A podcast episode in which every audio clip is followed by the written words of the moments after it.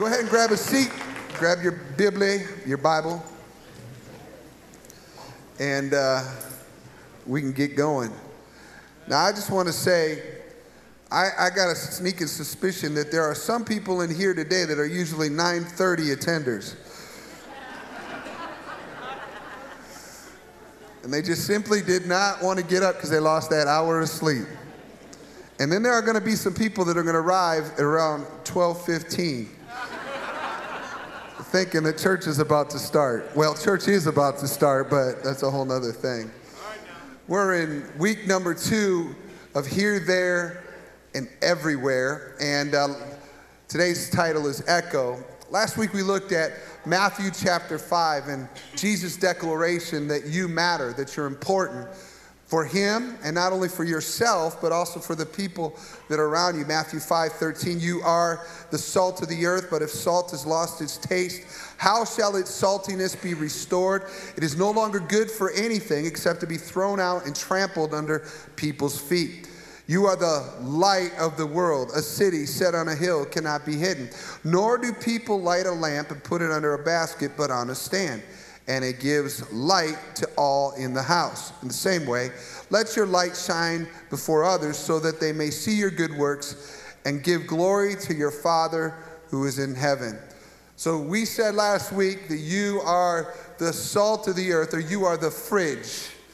You are the preserving factor for people that are around you. And uh, I won't make you do it this week. Last week I had you turn to the person next to you and say, You look like a fridge. You might get in trouble if you do that in other contexts, but the truth is, we are the preserving factor, not just for us, but for the world that God has called us to live in. And then also, we are the light of the world, that we are here to be salt and light. And light isn't there for the, the, the other lights, Light is there for the darkness. The darkness needs the light. And when we talk about what God is doing in us as a church, and, and perhaps you as a family, or perhaps us as groups of community and Christian community, we talk about culture. And culture is the way we do things around here. As a culture at Emmanuel, we want to move toward a culture where we identify more with what Jesus says we are than what we came out of and a culture where the way we do things is Jesus' way, not just what everyone else is doing. Can I get an amen? So today, as we start off with Echo, I want you to know that you're not only important to Jesus and important enough for him to die on the cross for your sin, but he thinks you're so important that he includes you in his plans for the whole world not just your immediate circle. So if we were thinking here, there, and everywhere, we, last week was here. This week is actually everywhere. We'll get to there next week. I can move things around like that because I'm the pastor. and uh, when I think of this fact, as he includes us in his plans for the whole world, is in a sense he wants to echo through us. Echo is an acoustical term. It's a, a term related to a sound that is uh, traveling through space. An echo is a reflection of sound, arriving at the listener sometime after the direct sound. How many of you have ever heard an echo? You hear an echo, go, go, go. You know, you hear something that kind of keeps going.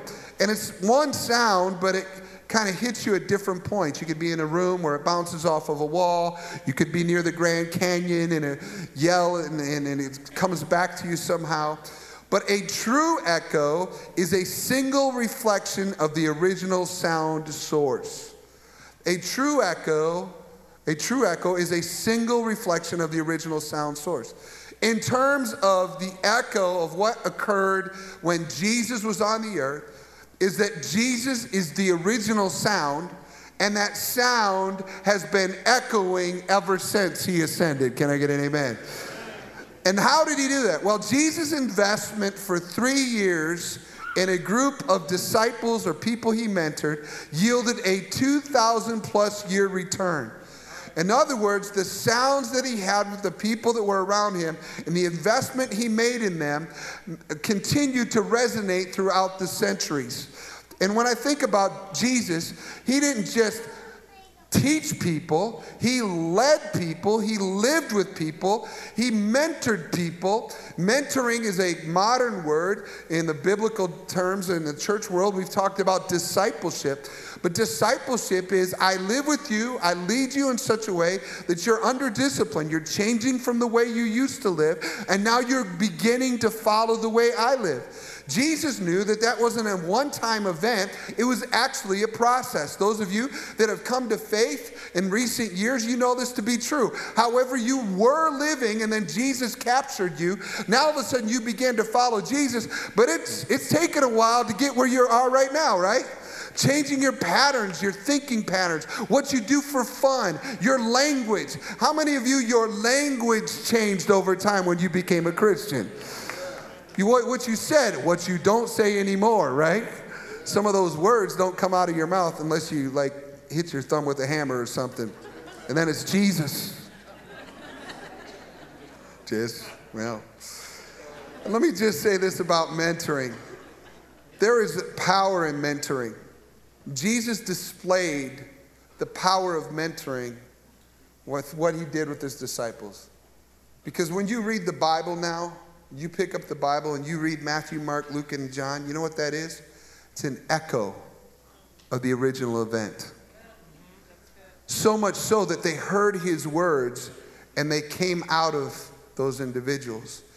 And when we think of mentoring, I think of somebody like the prophet Samuel. The prophet Samuel was this great historical leader in Israel and he took care of all the needs of the nation. He was not only prophet, he was the judge, he was the military leader. And Israel wanted a new king. And so they asked God for a king. God gives them a king that they, they deserved in Saul. And Samuel installed him as the king. And then Saul didn't do the right thing, didn't do what God had told him to do. And it was time for another king. And God says to Samuel, I want you to go to anoint the next king, which was a guy named David. And in 1 Samuel 16, you'll see a little story there where David's out in the field taking care of sheep and he's overlooked by his, his father. He's overlooked by everyone else, but he's out there. And God says Samuel to eventually get to anoint that king. There's a little passage of scripture that says, and God looks at the heart when man looks at the outward. You remember that little passage of scripture? What's amazing about that story is God was anointing a king, and God notices people anywhere. But he uses mentors to notice it and to call it out. And let me just say this to you those of you that are parents, teachers, leaders, bosses, you've got people that are underneath your authority. It's your role to notice the king in someone else. It's your responsibility to listen to the prophetic from God, not just to notice their rights and wrongs and whether or not they're doing a good job or they're a good kid or a bad kid or you pat them on the back, but also notice where they're going. We need to be people that are listening for the call of God for other people saying, God, what are you going to do through someone else? What are you saying for my child? How can I help do my part in, in, guiding them into the call that you've got on their life? That one was for free. It was not in my notes, it was just for free. Today, it's always for free. See, Jesus mentored, he lived with, he talked to his disciples, he challenged them, he coached them. And each time the disciples spoke, there was an echo of Jesus. You read the New Testament, echo of Jesus. And what's amazing is from the time Jesus was here and now 2,000 years later, when you hear the echo of Jesus through another, you can meet the original yourself. Now, this is what's crazy about it. Uh, remember, a, a true echo comes from one single source, right? But if you're hearing the echo through another, it seems to me that you're only hearing it set two times removed or, or, or, maybe hundreds of years removed. Or if you read the Bible, you might think, well, this is just ancient truth. How do I know it's actually real? Well, what makes it different with the echo of heaven and the echo of Jesus is when you hear the truth, somebody else preached it to you, somebody else talked to you about Jesus, somebody else mentored or modeled it for you. What's interesting about the echo of Jesus is when you hear about Jesus or you read his word, now now you get to meet him for the first time directly. See, that's what's different. When you hear the echo and you come in and you hear about Jesus, now all of a sudden you begin to get an opportunity to connect with Jesus himself. Jesus has been gone for over 2,000 years physically on the planet, but he's been alive in every single day since. And he's been alive through the lives and the experiences of people who meet him through the echo heard around the world. Amen. See, the sound is a fresh, present tense explosion of the crystal clear, freeing, life changing voice of God. When you hear the echo of Jesus through another, you can meet the original yourself. And when he speaks, when Jesus spoke, blind eyes were open. People that were full of demons were delivered. People who were away from God on the cross. And he said, This day you will be with me in paradise. When he speaks, the world was created. And he brings speech to us today through his echo. John 14, 27 says, Peace I leave with you, my peace I give to you. Not as the world gives, do I give to you. Let not your hearts be troubled, neither let them be afraid. Peace I leave with you. What's interesting is the promises of Jesus are left with us. His promise, His peace. How many would rather have Jesus' peace than somebody else's peace? I want His peace. Well, his echo of peace is available for you today. Perhaps you're in a painful time and you can't find a sense of peace. You're anxious inside. You need to hear the voice of Jesus even this very day. Speak peace, I leave with you. King, Jesus is called the King of Kings. He's called the Lord of Lords, but he's called the King of Kings. To be a King of Kings, you have to have a kingdom. And Jesus has a kingdom, a territory where he has absolute authority. And the cool thing is, when he died on the cross and he rose from the grave, his territory is there's no end to it. There's no limits to that. Philippians 2:10 says that the name of Jesus every knee should bow in heaven and earth and under the earth, and every tongue declare that Jesus Christ is Lord to the glory of God the Father. What I love about this is Jesus no matter where I go. Just this last year, uh, some friends of mine and I, we were in in uh, the Arabian Peninsula. And as we were there, we were in a nation where there were 20 known Christians in the entire nation. It's illegal to be a Christian, and uh, any of the nationals were not allowed. In fact, there's death that comes with it. But when we would meet a Christian, a real one, in that nation, it was as if we were connected.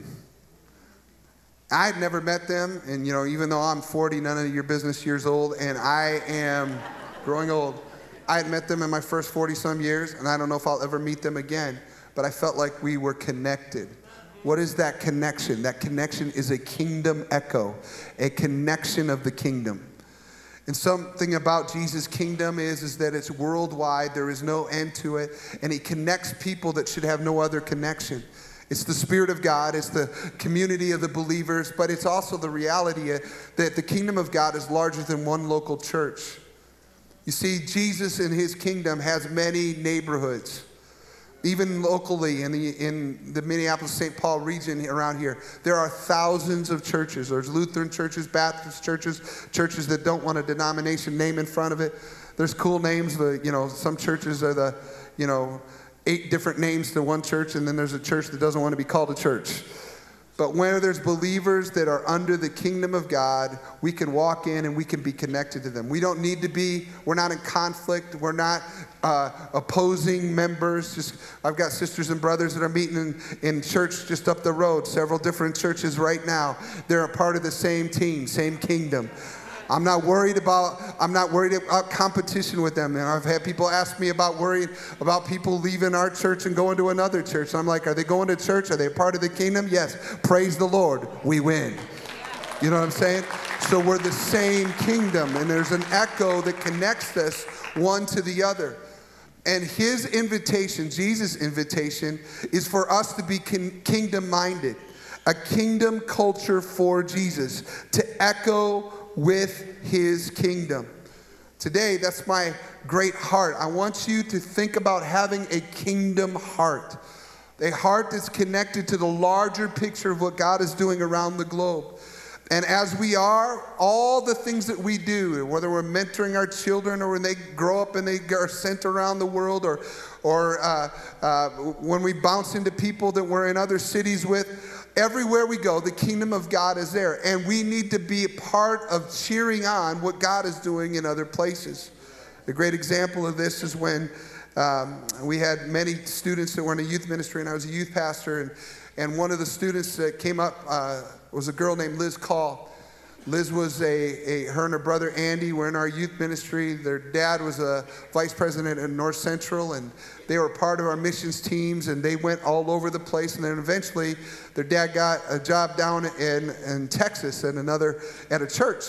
And so they had to move. Well, when they moved, they got integrated and connected to the kingdom that was down there and the church world that was down there. And Liz ended up getting married to Chris, and her name, last name changed to Shepherd.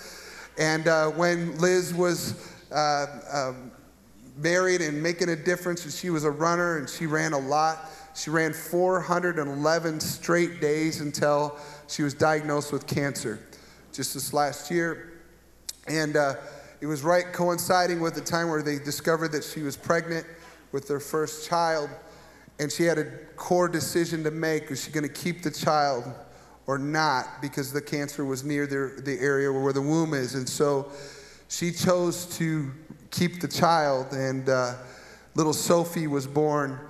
And uh, Sophie's strong and doing great, praise the Lord. Amen.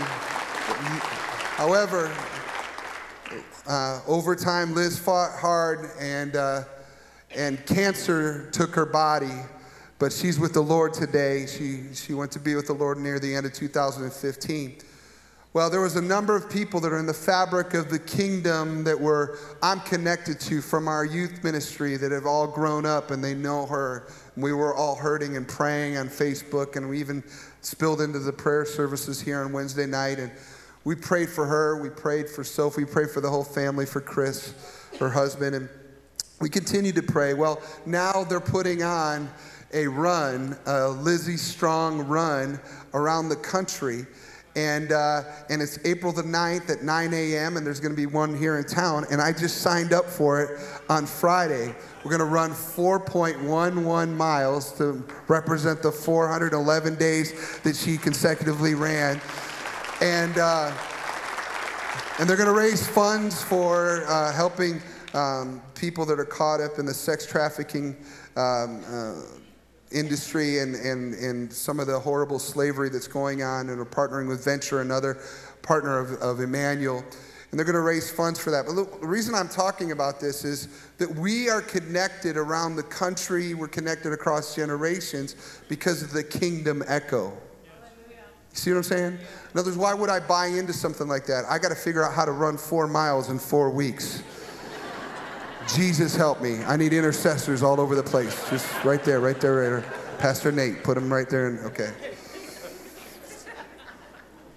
And if I'm connected, I'm going to, I, I, I have an ability to be aware of, support, and be connected to the overall resources of the kingdom of God. And the obstacles that I have to being a kingdom hearted, kingdom minded person are natural obstacles. I might be afraid if I go all in with this kingdom of God stuff, then God might ask for more money of mine than I want to give. Or, or God might try to send me to a place on the globe I don't want to go. Lord, don't send me to Siberia or whatever it may be. And the truth is, if God sends you somewhere, you're going to be okay because that's the best place to be on the planet, in the center of His will. But the greater truth is this even if He assigns you somewhere else, let's say Minnesota, and you're to grow a business or you're to, to raise a family or you're to, to do what God has designed you to do, you still have a responsibility to be kingdom connected, to be connected to the echo of the kingdom of God. And the fact is, whatever we do or don't do will echo worldwide far into the future. Whatever we do and whatever we don't do will have an echo. I wonder what our echo will be. I want you to turn with me to John chapter 20. In John chapter 20, we see the disciples on the heels of all of his three years of ministry, the height of crowds, and then he's betrayed and he's died on the cross. And now the disciples are hunkered up, holed up in a room, and they're on the most wanted list. They're out on, and all that they're worried about if they're the next ones. They've already got Jesus, now they're coming for us. And yet, Jesus had a design for them to be his echo. And if they stayed in that room, if they didn't bust out of the room, I don't know if we would be hearing the gospel we've been hearing today. This is in John chapter 20, verse 19, that Sunday evening, the disciples were meeting behind locked doors because they were afraid of the Jewish leaders. And suddenly, Jesus was standing there among them. Peace be with you, he said. And as he spoke, he showed them the wounds in his hands and his side, and they were filled with joy when they saw the Lord. Again, he said, Peace be with you, and as the Father has sent me, so I am sending you. And then he breathed on them and said, Receive the Holy Spirit. I love this moment because what Jesus does is he comes upon the disciples who are locked behind closed doors. They're in fear and passivity and they're, they're frozen. And they really weren't the church that he wanted them to be yet. And we shouldn't be hunkered down and afraid either. But what Jesus does is he first shows up and he ministers to their needs and he says, Peace be with you. I, I want to tell you, when Jesus says, Peace be with you, it's different than anybody else saying it to you. You ever had a really bad day and somebody really close to you says, It's to be all right? And you're like,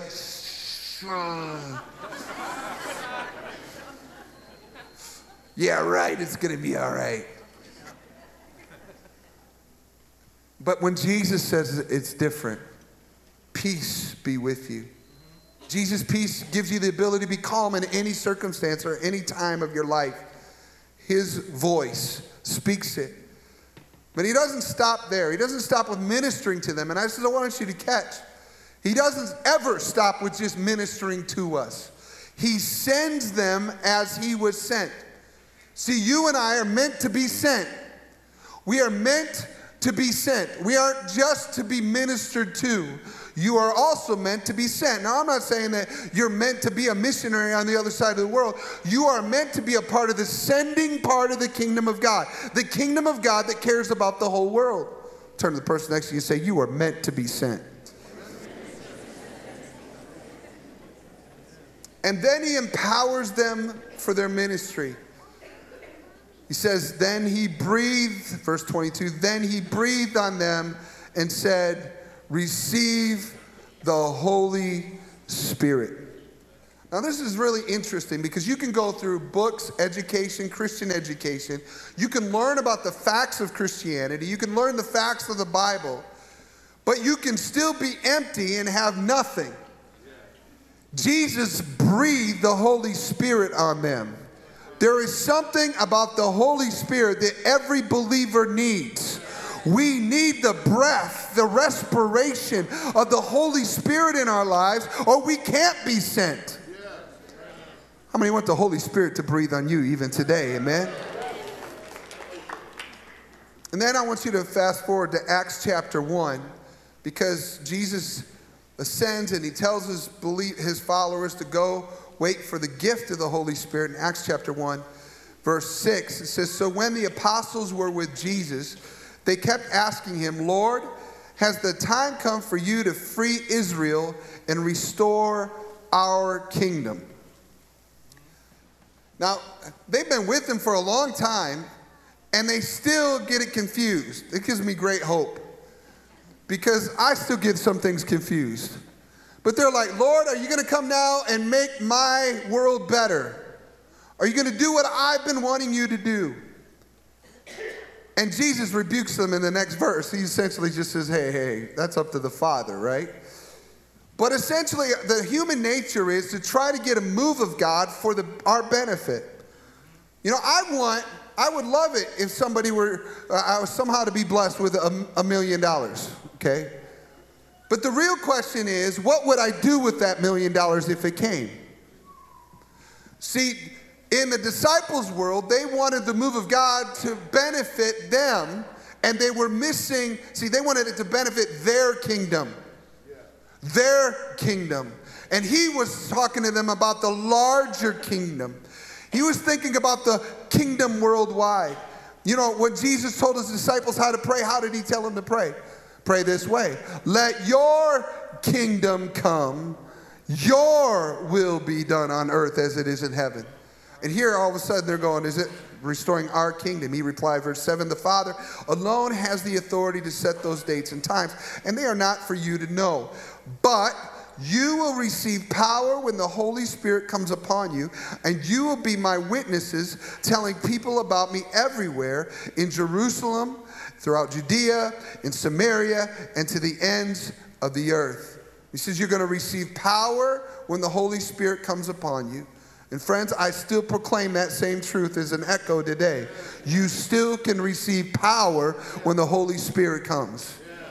And I pray it's not a clergified thing. It's not the pastor that has all the power, but every everyday average Christians are receiving the power of the Holy Spirit when they get up on Monday morning. You need the power. Secondly, he says, you'll receive power. You will be my witnesses. Now, witnesses that we simply tell the truth of what we've seen and experienced. But in the Greek, it's also martyrs. And the martyrs is the ability to give up your life for a cause. You're going to receive the kind of power, not lunatic power, but you're going to receive the kind of power that enables you to live this kingdom life out. And even if somebody opposes you and wants to kill you, you're not going to be afraid of it. Because even in your death, the kingdom is going to grow. Where is it going to grow? It's going to grow everywhere. Everybody said everywhere. Jerusalem, throughout Judea and Samaria, to the ends of the earth. This, my friends, is the echo. It kept going and it kept spreading, and the kingdom moves out, and eventually it moves to the end of the earth. This is the story of the church. Not just Emmanuel, but the church. You see, when Jesus left the earth, the disciples and the followers of Christ started spreading out. Some of it came through persecution, but they had to go. They landed in modern day Turkey and Greece, the Roman Empire, then the northern Africa, and the kingdom of God kept extending. And then you can read the New Testament letters, and the New Testament letters were from one part of the kingdom to believers in another part of the kingdom in another land, encouraging each other. Some of it was, we need help, send some money. Some of it was, pray for us, we've got demonic strongholds we're trying to attack. Others, it was, I'm in prison, but the, to, to the glory of God, I'm getting to preach to people nobody else gets to preach to. And so you see the kingdom of God, the echo of the kingdom going outward. It was powerful. And it moved throughout the centuries and it grew thousands upon thousands upon thousands and millions of people eventually. And yes, over time, what occurred is the church began to formalize and they began to care about the needs of the communities around us. And they started orphanages and they started universities for education systems and they, they started uh, taking care of the poor and the needy. And the Church of Jesus Christ, wherever she has gone, has always been to the benefit of the communities around them. And there were some in the institutional churches who misused the power and they wanted it for their own kingdom and they stole the money and they used it for bad uses and they uh, abused some of the poor. But I'm going to tell you this even with all of the failures of some church leaders over the years, even then, the original echo is still resounding in 2016. The kingdom of God continues to grow. And then one of the most powerful moments, and that was all as a result of Acts chapter 2 and the outpouring of the Holy Spirit upon a, an average group of people that in 1906, in, in, in uh, Los Angeles, California, there's a little storefront church called Azusa Street Mission.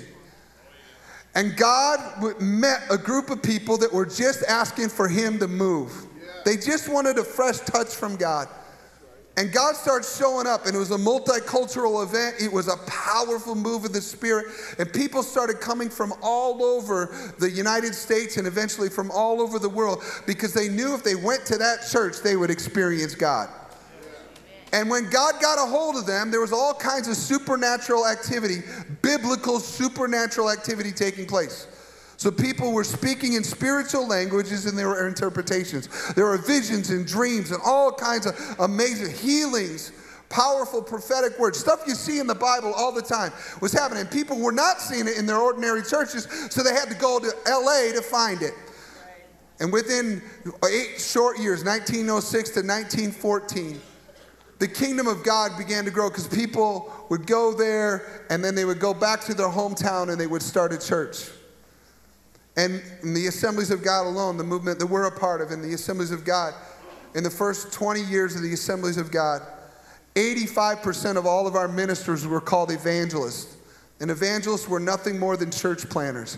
They would go into a town, they would establish a church, they would stay there for one to two years, and then they would move on. And the kingdom of God was established throughout the world. The amazing thing is, and part of that Pentecostal movement is spread throughout all of the world, that now in the, in the globe that we, we get to inhabit in 2016, that in the southern hemispheres, in the South Americas, Central Americas, Africa, Southeast Asia, that's where the kingdom of God is growing the most. And it's the Pentecostal church, people believing in the full Bible and they're experiencing the power of the Holy Spirit being breathed out on them. It is growing rapidly and they can't stop it. It is the only thing. Praise the Lord. Amen. And by the way, it's the only thing that's power, powerful enough to confront Islam. A spirit filled believer is the only thing that we're not afraid of death itself. Amen? So, in, uh, in 1963, in the kind of the spread of the echoes from Azusa Street, a little church called Fridley Assembly was started. That's this church. And uh, we were started as a Canadian family the Denyes family were living in Missouri and they're called up to be the pastors of First Assembly, excuse me, Fridley Assembly, I said first, Fridley Assembly of God. And it was just across the street where our eventual building was on the other side of Osborne. When we moved across the street to our present facility in Spring Lake Park, we couldn't be Fridley Assembly anymore because we were in the city of Spring Lake Park. And that's when we became Emmanuel. And one of the coolest things about our church is, is that ordinary, average people over the years, we've just prayed and received wisdom from God. We've given to missions. We've, we've participated in the kingdom around the world. And our founding pastor spent so much time talking about how we are to build the kingdom and God will build our church. If we take care of the kingdom, we don't need to worry about our church. God will take care of our church. And as we did, God continued to use us globally and locally through prayer and finances. And just this week at our board meeting, I looked at a 20 year snapshot of our finances. And in that snapshot, it showed from 1996 to 2016 that the people of Emmanuel, the humble people of Emmanuel, have given over $11.5 million to missions locally and worldwide. $11.5 million. We've sent missions teams, and hundreds of people from Emmanuel have gone into ministry locally, nationally, and around the world. And I want you to hear me because in, wrapped up in this is because we've been others focused, and it hasn't directly benefited this church or our building or our programs, but we've had a heart for the global kingdom. God has taken care of us. I think that's a principle not only for the church, but also for families and for individual households. That when we have a heart for the kingdom and we care about the things outside, and we care about God's kingdom, of course, what does Jesus say? Seek first his kingdom and his righteousness, and then all those other things are added unto you. And through an ongoing partnership with that we have with 176 missionaries and ministries, we are presently in our community, serving in our nation and in six continents, communicating the good news with those who are away from God, rescuing victims from the trafficking industries. In fact, just a few weeks ago, Pastor Choco, we had sent $10,000 to him out of our offering from our Greater Faith weekend.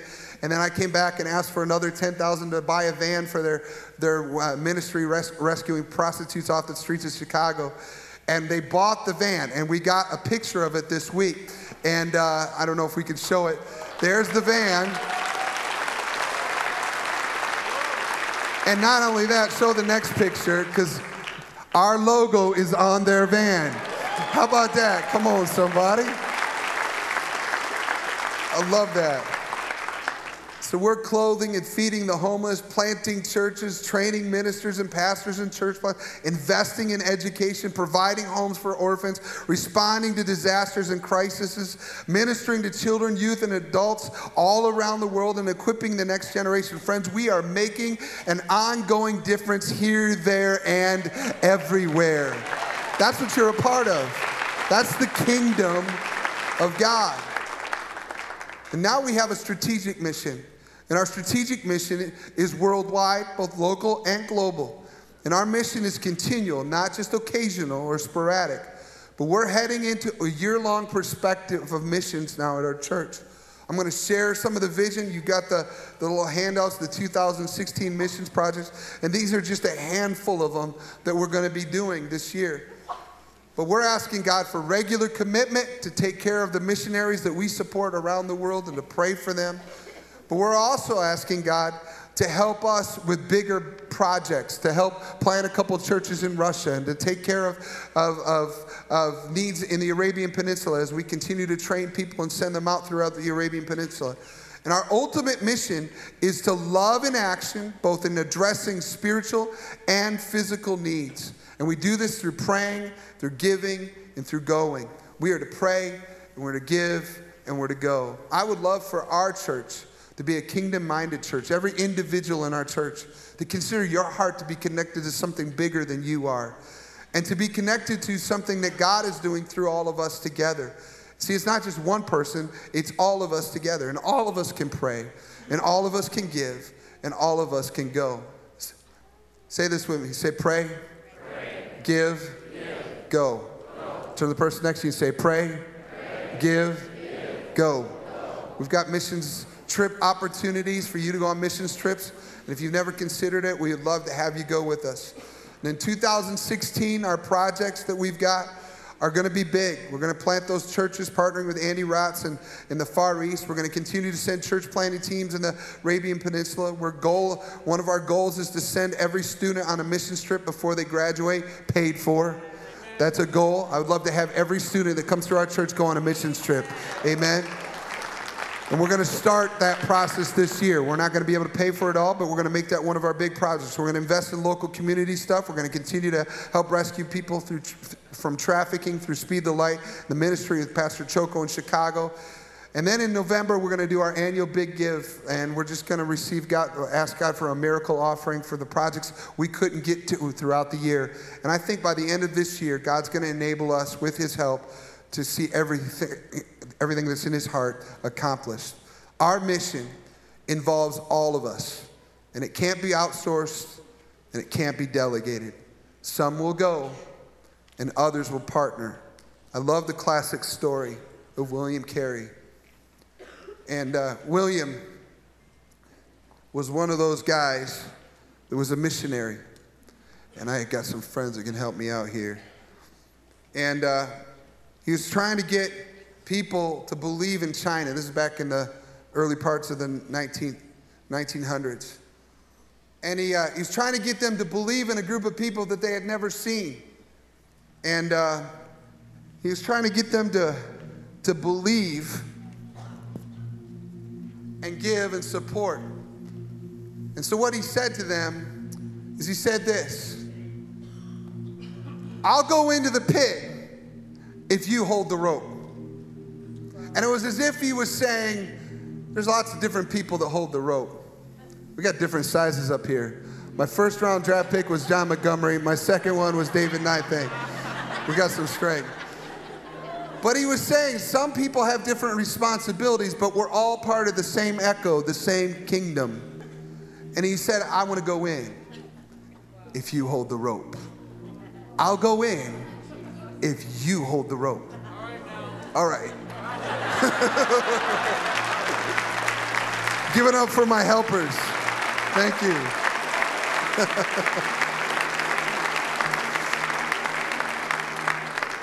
All of us are a part of God's echo. We are empowered and resourced by God to carry out that mission. So today, will you respond to the kingdom echo? By listening and responding and doing what God asks you to do only when He asks you. Will you pray?